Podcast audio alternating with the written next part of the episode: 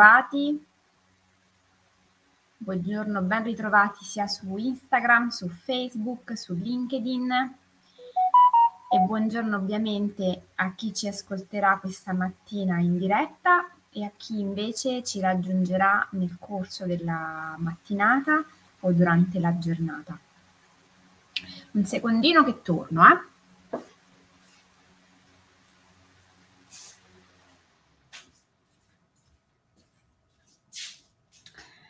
Avevo lasciato la ventola accesa. Buongiorno! E mi sembrava che facesse un po' di rumore. Allora, come abbiamo dormito? Oggi è il famigerato mercoledì, quindi una giornata speciale da dedicare a noi stessi, da dedicare a qualcosa di bello che ci fa stare bene e che ci gratifichi per continuare la settimana. E la diretta di oggi ha un tema, buongiorno, piuttosto particolare. Il titolo è un po' una provocazione, controllore o controllato, perché ehm, mi sono accorta, parlando con alcuni di voi, eh, con i clienti, che il tema del controllo è un tema caro a molti e che in realtà la dinamica del controllo, del controllato, è una dinamica che tocca tantissime persone, innescando poi una serie di dinamiche a catena che tutto possiamo dire fuorché essere funzionali e ehm, gratificanti. Intanto diciamo che il controllo il più delle volte è eh, la necessità per l'appunto che le persone sentono per cercare di evitare sofferenze, delusioni, dolore, dimenticandosi e dimenticandoci che in realtà quando parliamo di eh, delusioni, sofferenze e dolore, ci stiamo dimenticando che sono parte integrante della nostra vita e che in realtà non è possibile far sì che non ci sia la sofferenza. Anzi, abbiamo detto anche che la sofferenza, insieme a tutte quelle emozioni negative che noi possiamo provare nel corso della nostra vita, sono tutte funzionali al nostro benessere, perché in realtà sono dei segnali che noi eh, recepiamo in base ai quali possiamo un po' calibrare meglio il tiro. L'eccesso di controllo è una dinamica che tende a interrompere il flusso degli eventi, così come anche il flusso energetico, il flusso delle relazioni. Nel momento in cui io sento la necessità di dover controllare tutto e mantenere tutto eh, sotto il mio controllo, io faccio proprio questo lavoro di irrigidimento, impedendo un po' a tutto quello che normalmente fluirebbe per l'appunto di fluire. Quando io non consento alle cose di andare come dovrebbero andare, ovviamente altero un po' gli eventi, altero un po' le relazioni, Pensate per esempio nelle nostre relazioni intime quanto il controllo e soprattutto l'eccesso di controllo porti a una perdita di spontaneità. E se io non sono spontaneo, probabilmente anche più, farò anche più fatica ad entrare in intimità, ad avvicinarmi. Ovviamente noi abbiamo detto che stiamo parlando di eccesso di controllo perché ogni cosa nella nostra vita ha di per sé un volume. È come se ci fosse una manopolina che può andare verso il più e verso il meno. Nel momento in cui io vado in eccesso, vuol dire che eh, sto andando in una dinamica che di base eh, non porta a dei risultati positivi nella mia vita. Anche perché magari ehm, tende un po' a dilagare. Quando io assecondo eccessivamente questa necessità di tenere tutto sotto controllo, di dover gestire tutto, Solitamente non riesco a farlo in un unico ambito, mm, per esempio quello lavorativo. Se io ho la tendenza al controllo, è molto probabile che io questa tendenza la eserciterò in ambito lavorativo, ma anche in ambito personale. Ovviamente con tutta una serie di ricadute, perché se io ho bisogno di gestire tutto, sono sì io il controllore di tutto, ma in realtà sono anche il controllato. Il controllato proprio da questa eh, tendenza a non dare la possibilità a me stesso e agli altri di essere come sono, di essere come vorrebbero. Se io ho la necessità di gestire tutto, vuol dire che non mi apro alla possibilità che ci possano essere degli imprevisti e soprattutto che ci possano essere delle sorprese, perché noi spesso quando parliamo di imprevisti diamo la connotazione immediatamente a qualcosa di negativo a qualcosa di brutto che ci porterà appunto a una delusione, a una sofferenza, mentre in realtà la parola imprevisto è qualcosa che non è previsto, ma non vuol dire necessariamente che sia qualcosa di negativo.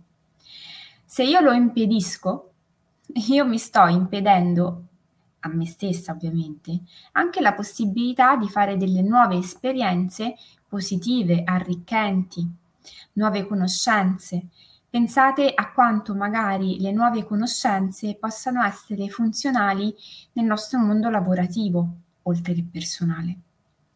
Perché sappiamo che questo è un mondo fatto di relazioni e quindi la relazione, se io la lascio fluire, è portatrice di per sé di energia, di spunti, di idee, di creatività, di qualcosa di nuovo che va a alimentare la mia vita.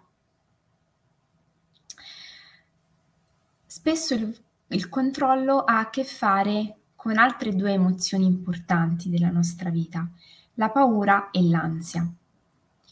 Quando io inizio a gestire tutti gli ambiti della mia vita per paura o con l'ansia, cosa accade? È che in realtà più cerco di controllare le cose per paura, più avrò la necessità di controllare, non mi sembrerà mai di farlo abbastanza, perché in realtà il controllo e la gestione, quando portata a certi volumi, chiama altro controllo e un altro eccessivo intervento di gestione. Perché se io non prevedo che nella mia vita, nel mio quotidiano, ci possano essere degli avvenimenti, delle situazioni che io non ho previsto, che io non potevo immaginare, se io questo aspetto lo escludo a priori perché devo avere la certezza matematica che tutto sia passato sotto le mie mani, è ovvio che il mio volume di paura e di ansia sarà alle stelle, perché sappiamo che questo in realtà è irreale. Fortunatamente non tutto dipende da noi. E anche se ogni tanto, magari anche nelle relazioni, pensate nelle relazioni intime, quante volte ci sentiamo iperresponsabili di quello che accade, dimenticandoci per esempio che anche nelle relazioni, e forse soprattutto nelle relazioni, sia in due o in più di due, e niente può dipendere da uno solo c'è sempre uno scambio, c'è sempre un'interazione, c'è sempre una comunicazione che è un passaggio di messaggio da un emittente a un destinatario che mh, mm, veicola una serie di contenuti e che io non posso non considerare, non prevedere. Ecco che al controllo, eh, se rispondiamo con eccessivo controllo e altro controllo, non faremo altro che aumentare la nostra rigidità, aumentare la nostra tendenza e la nostra, il nostro rischio a quello che potremmo definire eh, il rischio di spezzarci, no? Tante volte si fa l'esempio della canna. Una canna mossa dal vento si piega lì dove ha una eh, flessibilità. Nel momento in cui io aggiungo eh, rigidità, al primo soffio di vento quella si spezzerà. Mi viene sempre in mente eh, un, un evento che è accaduto anni fa in occasione del terremoto che ci fu in Abruzzo, in cui venne fatto un intervento di restauro contenitivo a una parte di un determinato edificio. Esattamente era un campanile. Venne fatto un intervento contenitivo che dava rigidità a questo campanile e questo intervento non venne portato su tutto il resto dell'edificio. Quando ci fu il terremoto, in seguito a questo restauro, l'unica parte che venne danneggiata gravemente fu proprio quella che era stata restaurata, che era stata per l'appunto contenuta e le avevano dato una rigidità tale che con le scosse non era stata in grado di ammortizzare il corpo. Io questo esempio me lo ricordo benissimo e ve lo rimando perché quando io faccio un lavoro di contenimento devo sempre ricordare che devo avere una valvola di sfogo. Quando io vado a lavorare nella mia vita, non vado a lavorare per aumentare rigidità. di eh, obiettivi, di pianificazione, di gestione. Parliamo di pianificazione e di gestione, ma abbiamo sempre detto che dobbiamo lasciare lo spazio e eh, la possibilità alla vita di sorprenderci e di meravigliarci.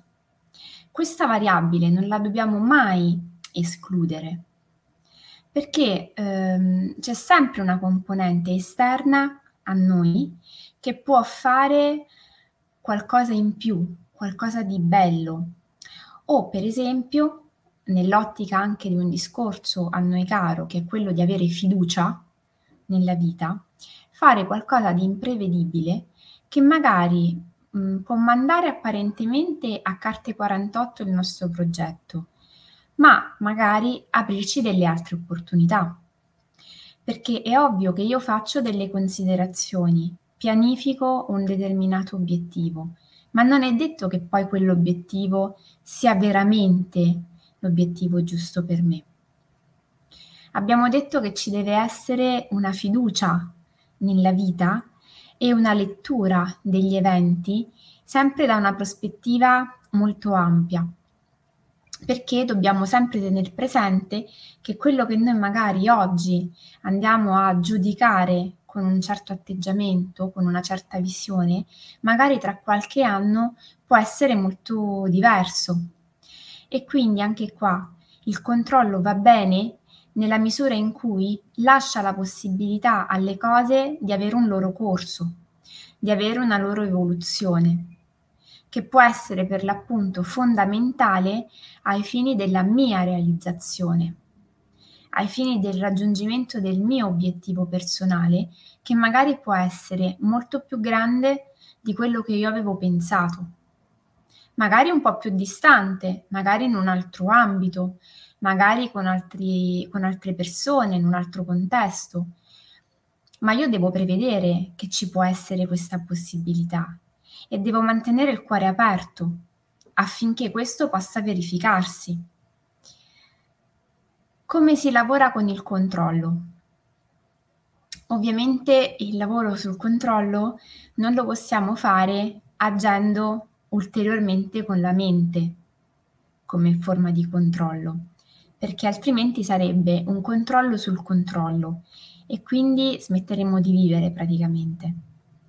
Un lavoro che possiamo fare sul controllo è quello di iniziare ad introdurre quotidianamente nella nostra giornata, in realtà, una mh, mm, maggior gestione delle nostre emozioni. Che mo, detto così sembra una cosa molto semplice, in realtà eh, ci vuole allenamento e non ci deve stupire se ci vorrà anche un tempo. Perché se io inizio, inizio intanto a chiedermi come sto nelle situazioni, Uh, quali sono le emozioni di base che si stanno muovendo. E anche altra parolina magica. Mi fa piacere quello che sto facendo?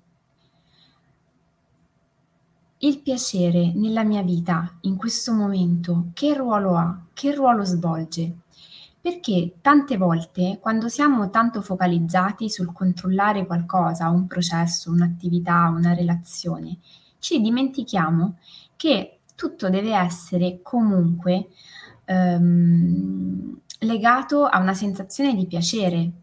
Se io sto con una persona, piuttosto che concentrarmi per l'appunto sul controllare come l'altra si comporta, cosa fa l'altro, come si eh, gestisce, eh, come pianifica la, la sua vita, i nostri impegni, eccetera.